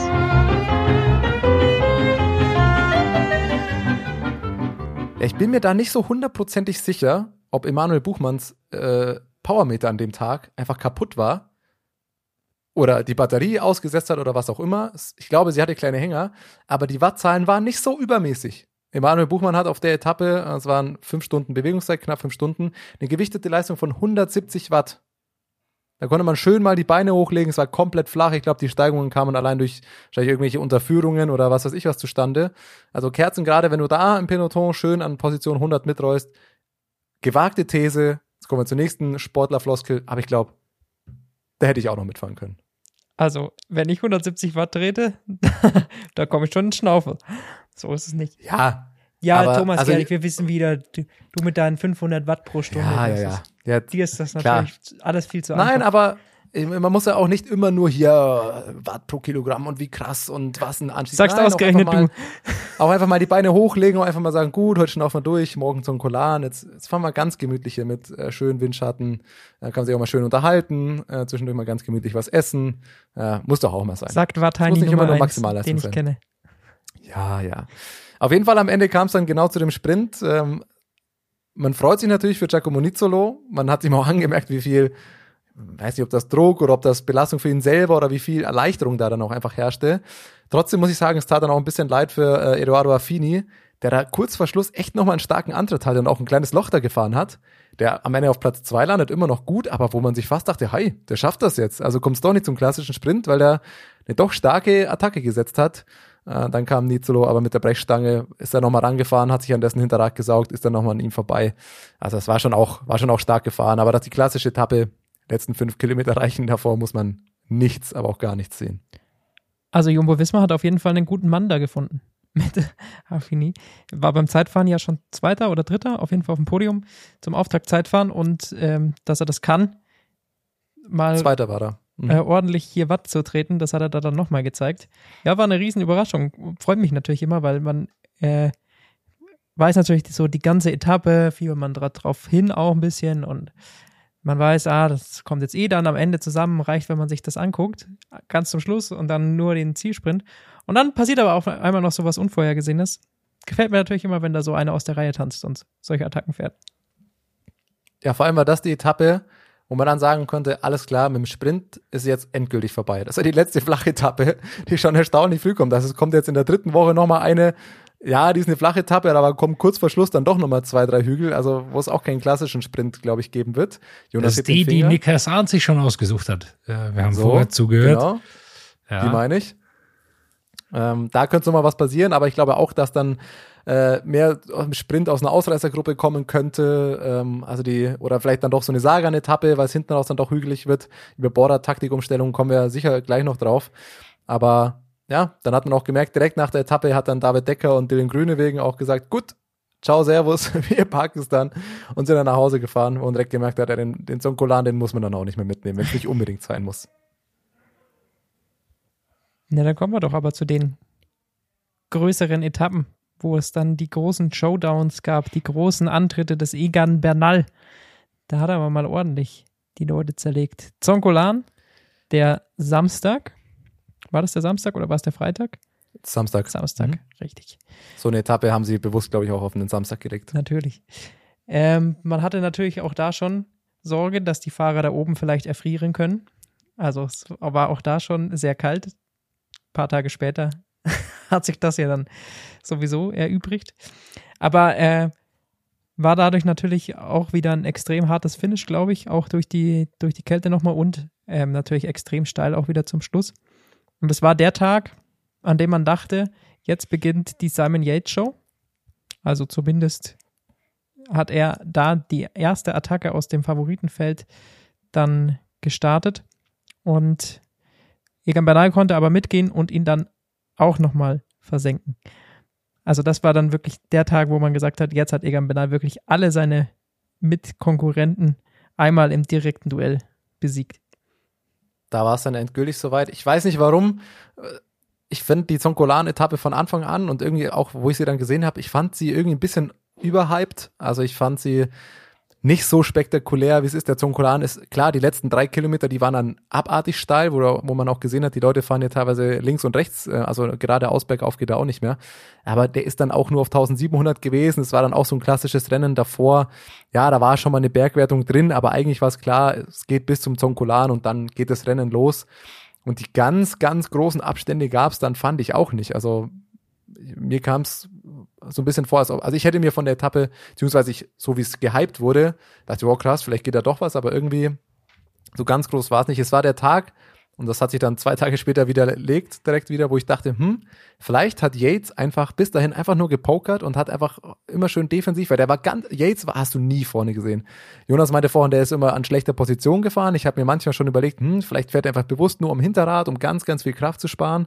Und an den Tag dachte ich mir, ja, okay, jetzt kam dann doch mal ein Antritt von ihm, den dann auch nur Bernal mitgehen konnte. Vielleicht kommt jetzt, vielleicht piekt er wirklich auch auf die dritte Woche. Gut, das hat sich mittlerweile auch wieder erübrigt, aber wie du sagst, man sieht, Bernal wartet ab, lässt mal hier einfahren und am Ende, der hat ja jetzt auch auf der Etappe, die, die Attacke von Bernal kam jetzt auch nicht so super früh. Also das war äh, relativ spät erst und der hat ja jetzt trotzdem nochmal mega viel Zeit abgenommen eigentlich. Also waren ja nochmal 15 Sekunden, glaube ich, oder 11 Sekunden, die ihm einfach Bernal tritt an und dann ist drei Sekunden später, sieht man Yates gar nicht mehr. Das ist unfassbar. Also grundsätzlich ist das äh, die Fahrweise von Simon Yates. Wir kennen das ja auch von einigen anderen. Äh, Thomas de Gent, sein Bruder Adam, genauso. Die fahren einfach immer hinten im Feld. Äh, egal ob im großen Feld oder in, in kleineren Gruppen. Das, da fühlen sie sich wohler, da ist weniger Hektik, natürlich weniger Positionskampf. Das kann aber oft bedeuten, also gerade am Berg zum Beispiel ist es oft sehr kontraproduktiv, weil man dann doch manchmal einfach zehn Meter zusprinten muss, wenn, wenn vorne jemand abgeht. Ja. Das ist seine Fahrweise. Bei der Etappe sah es jetzt gut aus. Und die Attacke, jetzt kann man immer drüber diskutieren. Bei Vlasov zum Beispiel, der attackiert mal gerne. Hilft ihm meistens nicht, weil er dann von allen anderen überholt wird. Jetzt hier bei Yates muss man sagen, er war schon sinnvoll, wenn man Bernal rausrechnet. Ja, also Bernal, der irgendwie in einer anderen Liga fährt, alles gut und schön, aber er hat zumindest alle anderen abgehängt und den Zeit abgenommen. Wir erinnern uns letztes Jahr zum Beispiel auch an äh, Mikel Landa bei der Tour, wo sein Team nochmal eine große, eine große Offensive gefahren hat und wir so ein bisschen dachten, ja, was macht er hier jetzt? Er kommt doch eh nicht an Pogacar und Roglic vorbei. Ist er am Ende auch nicht, aber er hat, ähm, er, er hat die anderen distanzieren können. Und das ist auch manchmal, kann natürlich auch eine Taktik sein. Ich persönlich schaue auch immer, wer kann, wer kann das Ding jetzt hier gewinnen und wie. Aber es ist natürlich, kann auch ein persönliches Ziel sein, auf, auf Platz drei oder zwei zu kommen. Das ist ja auch noch ein super Ergebnis, muss man ja ganz klar sagen. Und ich glaube, das, sieht man dann auch bei solchen Attacken, dass dann ist mal egal ist, was Bernal gerade macht, weil er, glaube ich, weil allen auch klar ist, dass der so stark aktuell ist, dass sie da kaum eine Chance haben. Aber das ist ja das Erstaunliche, dass Egan Bernal trotzdem noch mal mehr Zeit rausholen will. Also er gibt sich ja nicht damit zufrieden, dass er jetzt einfach sagt, okay, ich bin hier jetzt eh vorne und ich brauche jetzt nur auf die paar Konkurrenten schauen, die noch irgendwie im Zeitfenster von mir sind und da setze ich einfach immer hinterher, wenn die attackieren, so wie jetzt ein Yates, dass man da einfach mitgeht. Aber nein, er geht dann auch immer nochmal über die Schmerzgrenze, über die persönliche drüber und will dann denen auch nochmal zeigen, es ist hier wirklich gar nichts am Anbrennen. Ich bin hier der Mann im rosa Trikot und das gebe ich nicht mehr her. Ja gut, ich glaube, ähm, man ist, ich bin mir gar nicht ganz sicher, wie weit er schon über die Schmerzgrenze gegangen ist. Also äh, wenn er vorgestern noch sein ganz in Ruhe seine Regenjacke da ausziehen kann, also ich bin mir immer nicht ganz sicher. Aber äh, also der Zonkolan, da geht jeder an über seine Schmerzgrenze. Anders geht's gar nicht. Vorher Nick Santos ja auch nochmal erzählt. Also auch wenn du im Gruppetto fährst, da hat niemand irgendwie Spaß, da diesen Berg hochzufahren, über 20 Prozent. Egan Bernal geht auch über die Schmerzgrenze. Aber es ist natürlich auch ein, auch ein psychologisches Zeichen dann an die anderen, an, an Yates. Ja, du brauchst dir hier gar keine Gedanken machen. Du kannst attackieren, was du willst. Du kannst dann den Tag des Lebens haben. Kein Problem. Ich gehe mit und am Ende äh, hänge ich dich einfach nochmal ab. Zehn Sekunden. Und dann ist die Sache auch gegessen. Plus, ich glaube, sie sind sich nicht ganz sicher, wie gut er Zeit fahren kann. Das heißt, sie wollen da auf dem, jetzt haben sie noch mal mehr Polster bekommen durch die, durch die äh, Etappe am Montag. Aber ähm, ich glaube, sie wollen auf jeden Fall ein Zeitfenster über zwei Minuten haben, dass sie da auf jeden Fall safe sind für dieses Zeitfahren, dass da auf keinen Fall noch was passieren kann. Das ist natürlich auch wichtig. Ich glaube, die Berge sind sich sicherer, dass sie kontrollieren können im Vergleich zum Zeitfahren, wo es dann einfach doch Mann gegen Mann ist. Auf was, wo Egan Bernal nicht der stärkste ist, auf jeden Fall. Aber ich habe auch das Gefühl, dass sich Bernal noch nicht komplett kaputt gefahren hat mal auf den Etappen. Ja. Also er, er fährt schon Grenzt stark und er fährt viel. gut. Ja, das, das, also natürlich ist das schon, der, der gibt schon viel, aber ich habe noch nicht das Gefühl, dass er schon, also ich habe das Gefühl, er könnte noch ein Prozent mehr wahrscheinlich, wenn es drauf ankäme. Aber es reicht ihm aktuell einfach immer zu schauen, welche Attacken muss ich mitgehen. Zum Beispiel an dem Tag, wenn Yates attackiert, weiß er alles klar, setzt er sich jetzt dran und dann natürlich einmal für, um den Gegner auch zu demoralisieren und auf der anderen Seite auch, es reicht ihm ja, wenn er Etappe für Etappe 15, 20 Sekunden holt. Äh, sein Vorsprung ist, glaube ich, jetzt schon, auch schon bei zweieinhalb Minuten. Wenn der am Zeitfahren mit vier, fünf Minuten Vorsprung reingeht, brennt da auch nichts mehr an. Ja, und er holt ja immer, auf den zweiten holt er immer 15, 20 Sekunden raus. Und das sind ja immer unterschiedliche Zweite. Wäre es immer der gleiche genau, Zweite, dann wäre es noch knapper und, sondern die wechseln immer ab. Einer hat mal einen guten Tag. Er hat offensichtlich jeden Tag, ist sein Tag und ja, das ist dann keine schlechte Voraussetzung, um eine Grautour zu gewinnen. Was ich mir gedacht hatte, in der aktuellen Form hätte ich ihn natürlich gern gegen die beiden Slowenen gesehen. Also das, ähm, ja, ärgert jetzt einen fast. Also ich freue mich sehr für ihn, dass er wieder so drauf ist und, und so in so einer tollen Verfassung ist, dass sein Rücken offensichtlich mitspielt. Aber ich hätte natürlich, will man dieses Duell sehen, Pogacar, Roglic, Bernal und äh, vielleicht noch Jaron Thomas dazu, die scheinen äh, die stärksten zu sein, die da mitmachen können. Das ist so ein bisschen das Ding aktuell. Um die Dramaturgie ganz geil zu machen, fehlt einfach noch der klare Gegenspieler. Also wie man es bei der Tour letztes Jahr hatte, es ist klar, okay, es läuft auf Roglic gegen Pogacar raus und dieses Mann gegen Mann, das man ja irgendwie sehen will. Aktuell ist es es ist so klar, wie du sagst, Bernal macht jeden Tag einen anderen fertig. Und das, was wir auch vorhin mit Niklas An schon besprochen hatten, irgendwie jeden Tag ist jemand anderes dann der, der wieder überzeugt, der wieder Zeit gut macht, wie jetzt gestern zum Beispiel war es D. und dann verliert irgendwann äh, Yates auch wieder und dann gewinnt er hier wieder, also zwischen Platz zwei und acht oder auch zehn irgendwie das ist noch komplett offen. Da fahren wirklich vier, fünf Leute gefühlt gegeneinander. Und jeden Tag hat man jemanden einen besseren oder einen schlechteren Tag. Und Bernal ist der Einzige, der da komplett konstant durchzieht. Geil wäre es natürlich, wenn man da jetzt noch ein, zwei Leute hätten, die regelmäßiger auch annähernd sein Niveau mitgehen könnten. Ich glaube, es gibt tatsächlich einen zweiten, der aktuell der, der stärkste ist, aber niemand hatte den auf der Rechnung und das ist Damiano Caruso. Also es ist unglaublich, niemand hatte den irgendwie auf der Rechnung. Der wird unglaublich konstant, zeigt eigentlich keine Schwäche, ist immer da, attackiert auch nie, auch sein gutes Recht. Ist auch die Landerfahrweise, der ist jetzt auch nicht für wilde Attacken bekannt, aber er ist auf Platz zwei und äh, der überzeugt. Ja? Also alle, wir sprechen über, ich auch, ich spreche viel über Hugh Carthy, über Dan Martin eben letzte Woche, Damiano Caruso, hat sich da so ein bisschen vorgeschlichen und äh, ist jetzt auf Platz zwei und hat auch schon einen ganz beträchtlichen Vorsprung eigentlich. Und das als dritter Mann von Bahrain zum Giro gekommen. Also, das ist auch mal eine Ansage. Da war, hatten wir alle Pelle Bilbao deutlich weiter vorne. Ich hatte mich in der Vorschau natürlich nur versprochen. Ich meinte natürlich Caruso und nicht Bilbao. Ist doch vollkommen klar. klar. Aber, Aber das wen wir in der Vorschau auch noch ganz weit vorne hatten, die auch bei dieser Etappe dann mal vorne zu sehen waren, waren zwei Leute, die, glaube ich, trotzdem vom Zonkolan ein bisschen wütend abgereist sind. Bauke Mollema und George Bennett. Wenn die bei so einer Bergetappe in der Ausreißergruppe sind, dann sollte man meinen, das sollten die eigentlich gewinnen können. Aber Lorenzo Fortunato, Jan Tratnik, Alessandro Covi waren allesamt besser als die beiden. Das war, glaube ich, auch für die beiden ein bisschen ein Schlag ins Gesicht, oder?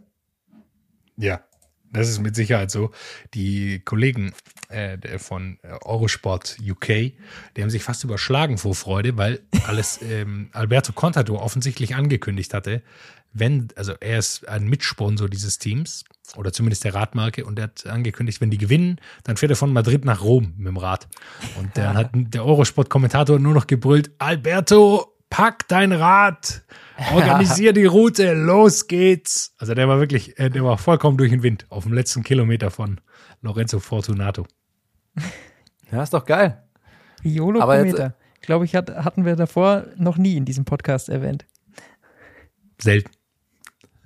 Ja, aber ist geil, dass, dass die sich auch ihre Etappensiege holen.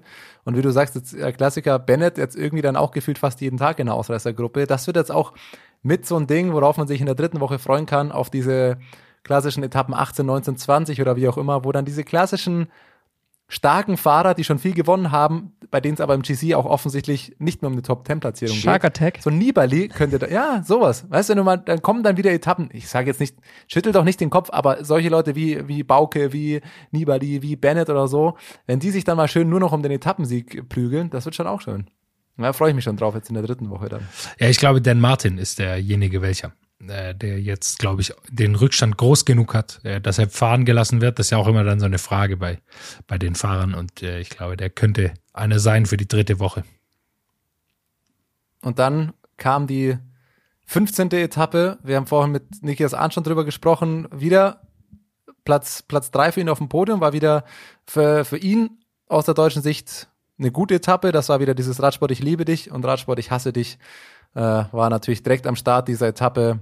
Ja, das war kurz nach dem offiziellen Start. Da sind sie ja, glaube ich, über eine Brücke gefahren, wo wo es sehr windig war. Ich glaube, die Geschwindigkeiten waren dann bei 60, 70 km/h und dann kam es dann zu einem Massensturz, in den ein paar Leute verwickelt waren und unter anderem eben dann leider auch aus deutscher Sicht Emanuel Buchmann, der da auf den Kopf gefallen ist. Man hat ihm gesehen, er hat im, im Gesicht bisschen geblutet, am Mund.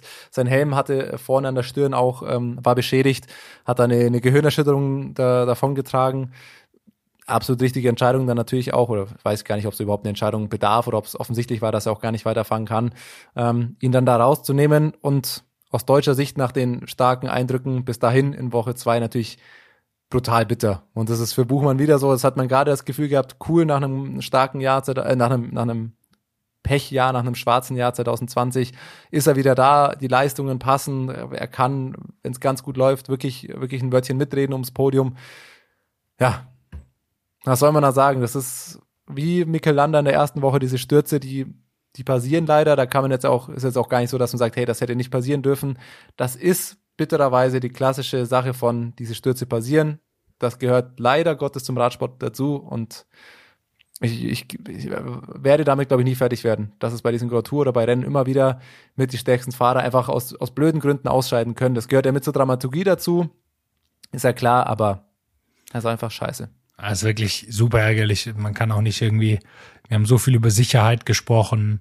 Hm, das kann man jetzt da auch nicht wirklich anbringen. Wir haben so viel über fahrerisches Können gesprochen. Auch das ist in einem, in einem Massensturz im Feld nicht gegeben. Also das ist einfach das Bitterste, was es geben kann. Man kann nicht, das ist kein Fahrfehler, nichts. Das wird auch äh, Buchmann selber wahrscheinlich am meisten ärgern. Das ist immer, glaube ich, dann leichter. Jetzt, ich will mich nicht in seine Haut versetzen wollen, aber es ist, glaube ich, leichter, wenn man so das Gefühl hat, ja, das hätte ich abstellen können, da hätte ich was besser machen können. Es ist, glaube ich, leichter zu sagen, nächstes Jahr geht's weiter, als wenn man einfach unverschuldet in so einen Sturz reingerät. Und glücklicherweise ist auch ähm, er da rausgenommen worden. Thomas, du hast gesagt, wahrscheinlich jetzt gar keine Diskussion gebraucht, aber wir haben das auch schon gesehen, dass Fahrer wieder aufs, aufs Rad gestiegen sind. Wir kennen das vom Fußball viel, dass da Leute nach Gehirnerschütterungen noch weiterspielen wollen.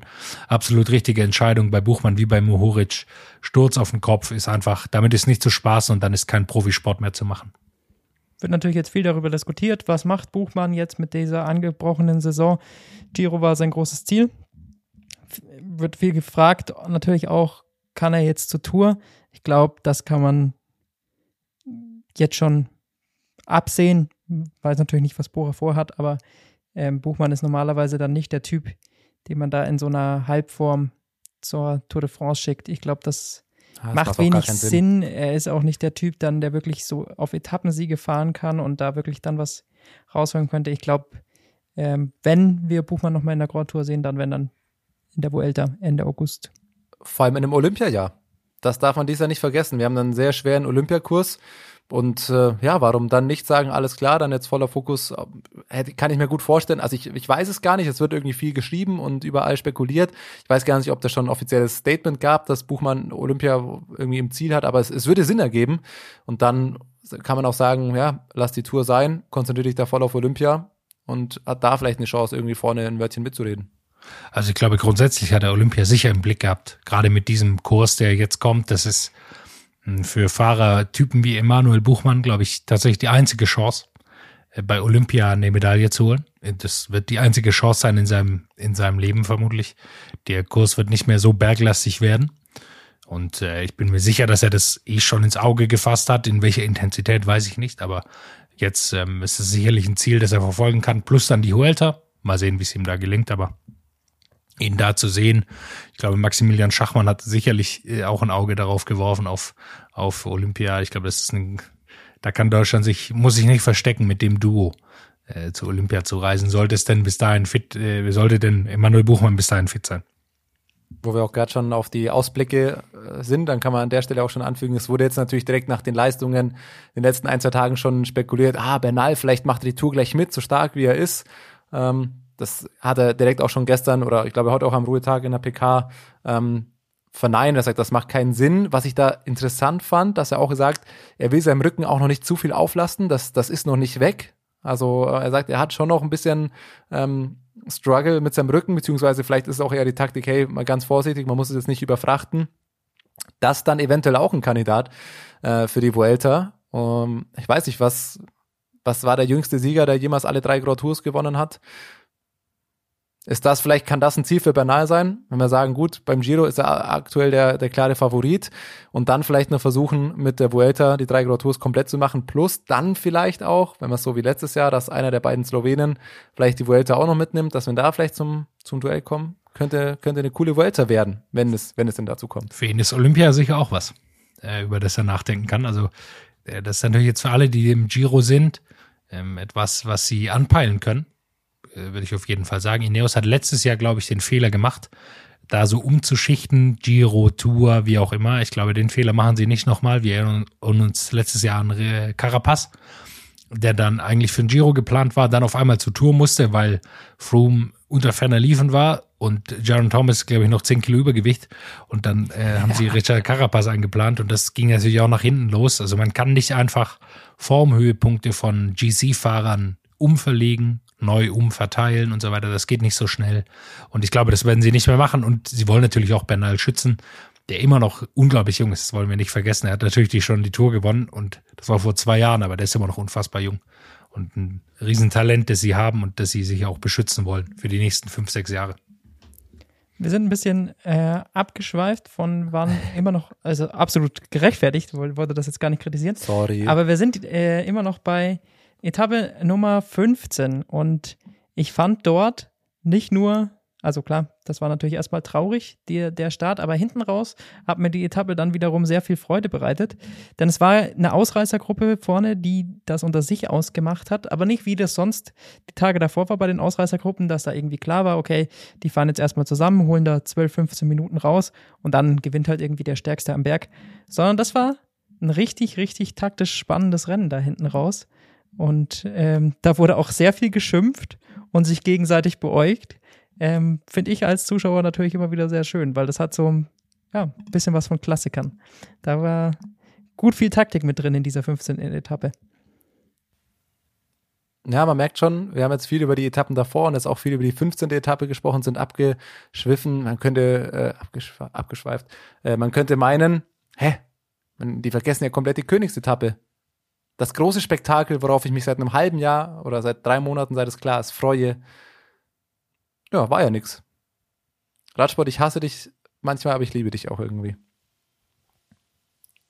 Ich habe, ja, das ist meine Überschrift für diese Woche, weil das war gestern genau dieselbe Scheiße schon wieder. Weil mir dachte, ja, die, auf die Etappe spektakulär mit die schön, also Dolomiten, die, meiner Meinung nach schönste Alpenregion, wahrscheinlich mit die schönsten Berge vielleicht auch der Welt. Die geilsten Pässe waren mit drin, Chimakopi, sau viele Höhenmeter. Man konnte sich darauf freuen, ja, da gibt's ein richtiges Spektakel, da passiert richtig viel, große Abstände, spektakuläres Rennen, schwierige Witterungsbedingungen. Ja, und was, was war es am Ende? Die große Enttäuschung, die größte Differenz zwischen Erwartung und Realität. Erstens, Etappe drastisch verkürzt, mit die schönsten Pässe sind einfach nicht dabei und selbst wenn, man hätte es nicht gesehen. Wir können auch nicht ich viel drüber grade, reden. Wir können auch nicht viel wollte, drüber reden. Wir können nur das Ergebnis ja. vorlesen. Wer? Ich wollte gerade sagen, Thomas, aber spektakuläres Rennen, Kampf ums GC, schlechte Witterungsbedingungen, hast du alles bekommen. Ja, alles leid die, ja, die Witterungsbedingungen, die waren vielleicht da. Der Cup vom GC, den gab es natürlich trotzdem, aber der wäre natürlich auch nochmal länger und, und krasser geworden mit den Bergen davor. Aber ja, ich, ich, ich hab's ja nicht sehen können. Doch, ein bisschen was konnte man sehen. Und es, es, es gibt Leute, es gibt Helden, die die Welt braucht. Und denen muss man an dieser Stelle auch einfach mal Danke sagen. I trionfi e i fiaschi. Igor Tavella. Gestern wahrscheinlich der meist äh, geklickte Instagram-Kanal von allen Radsport-Fans. Ein, ja, laut seinem Instagram-Profil lebt er einfach in den Dolomiten, ist, fährt gerne Fahrrad, ähm, hat Instagram.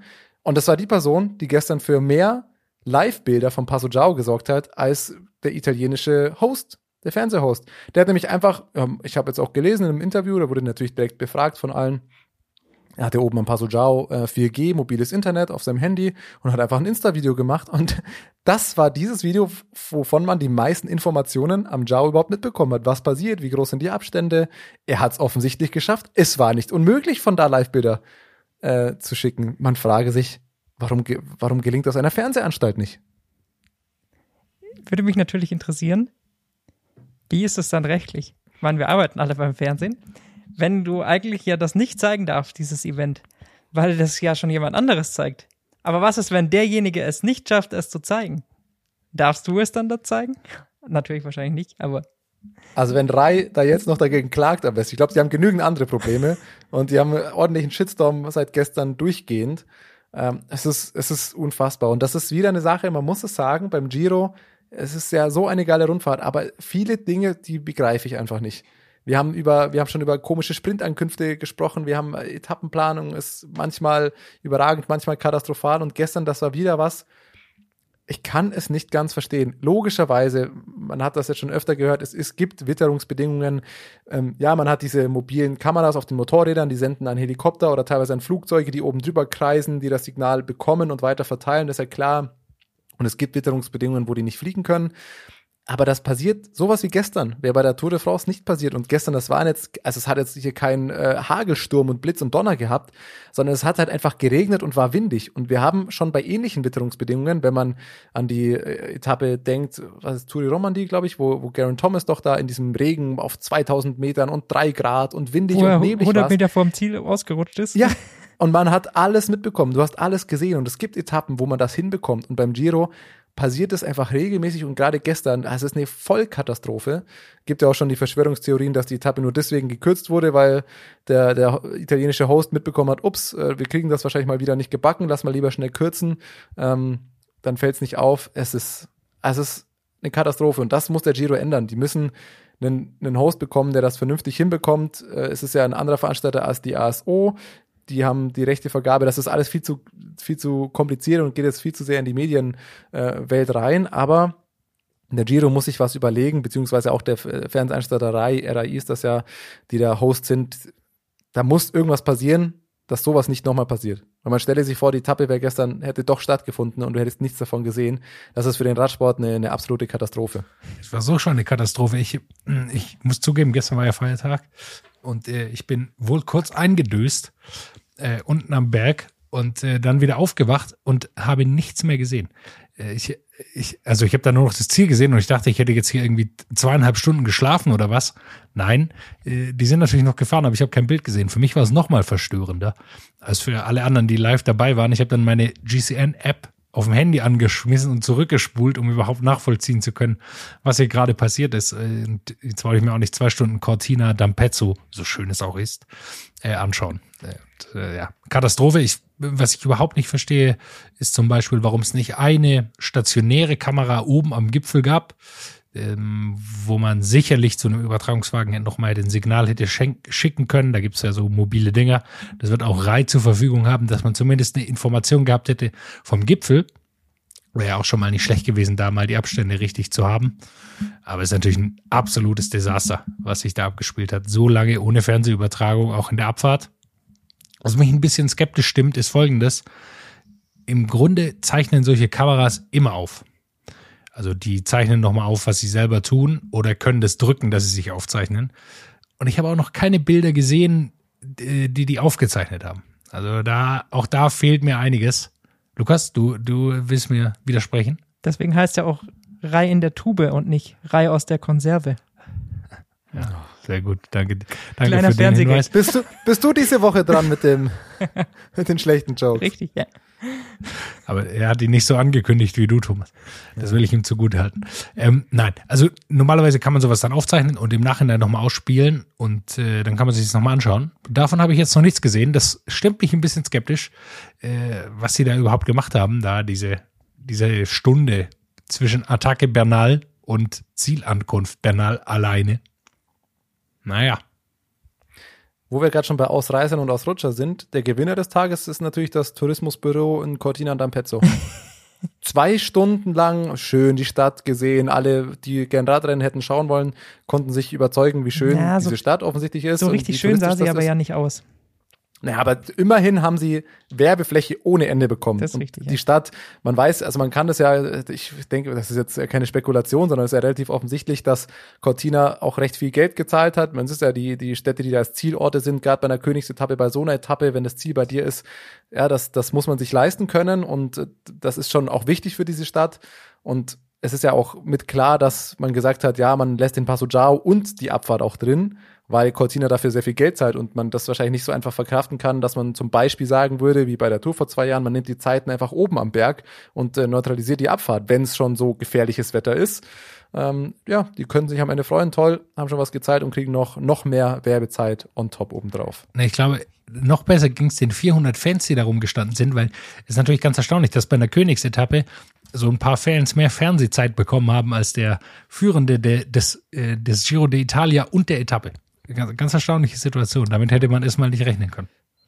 Die Verlierer des Tages sind natürlich die Hobbyfahrer, die Fans, die sich denken, geil, ich, wo, ich wohne hier in der Nähe, ich fahre jetzt mal schön in Fedaya oder ähm, Passo Pordoi rauf und es gab ein paar. Ich habe Fotos und Videos gesehen von Amateuren, die da den Berg raufgefahren sind und oben auf die Profis gewartet haben und denen mal schön sagen, ja, jetzt stehst du zwar hier im Regen und bei drei Grad und hast dich darauf gequält, aber sorry, die Fahrer kommen doch nicht vorbei.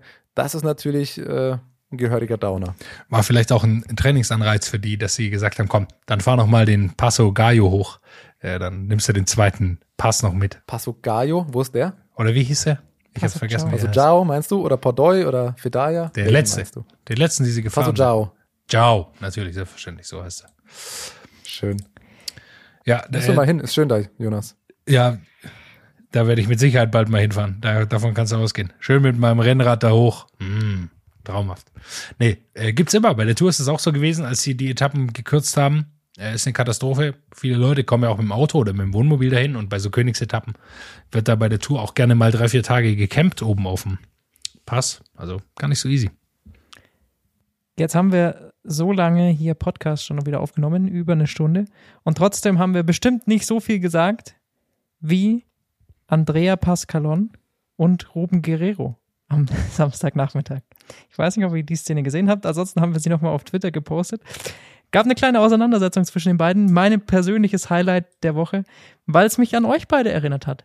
Wenn ihr hier im Podcast miteinander manchmal diskutiert, da sieht es ähnlich aus. Von dem her fand ich das ganz passend, diese, diese Szene zu unserem Podcast. Ach, Jonas und ich zanken uns doch nie. Ein Herz und eine Seele. Es sei denn, es geht um Michael Murkoff.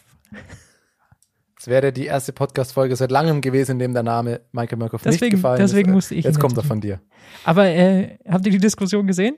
Also die Gesten waren sehr eindeutig. Würde mich tatsächlich interessieren, was da gesprochen werden wurde. Erklär doch mal die Gesten. Was wurde denn genau gemacht?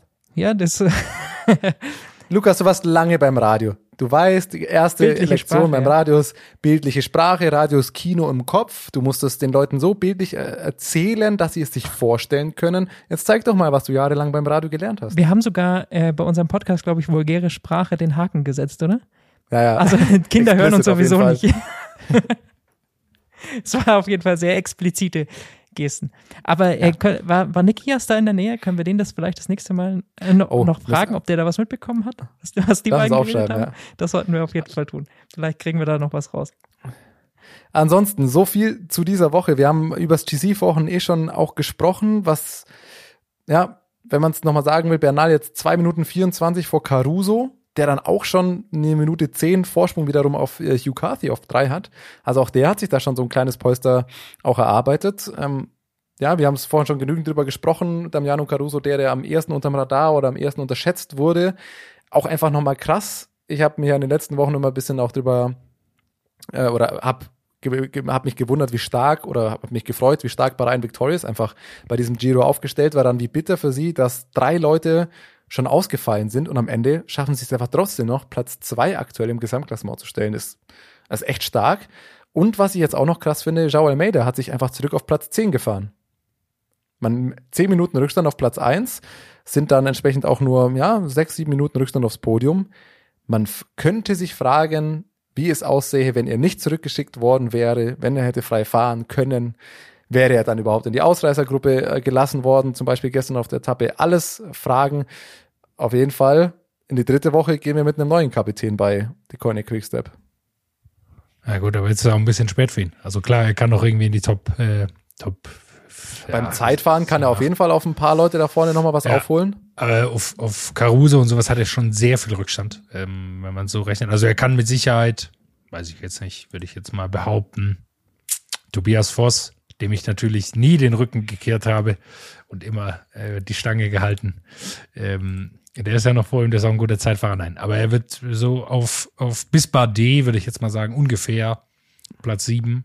Hat er noch eine Chance, sind zwar fünf Minuten, aber wenn's, wenn er einen guten Tag hat, vielleicht zwei Minuten im Zeitfahren, das irgendwie was in Reichweite ist. Sicherlich auch ärgerlich, dass sie ihn für Evenepoel verbraucht haben, aber gut, irgendwann muss man Entscheidungen treffen. Hatten wir ja vorher auch schon äh, besprochen. Tobias Voss, ich hatte natürlich mich schon von ihm abgewendet und äh, das war wohl mein größter Fehler bei diesem Giro bisher. Äh, gefällt mir aber gut, dass er da einigermaßen da vorne mitmachen kann. Ist jetzt kein, kein absoluter Top-Kandidat für irgendwas, aber ist ein junger Mann, erste Grand Tour und äh, fährt eigentlich ganz gut mit und ist ein passabler Zeitfahrer. Platz drei auf der ersten Etappe ist ein sehr, sehr guter Zeitfahrer.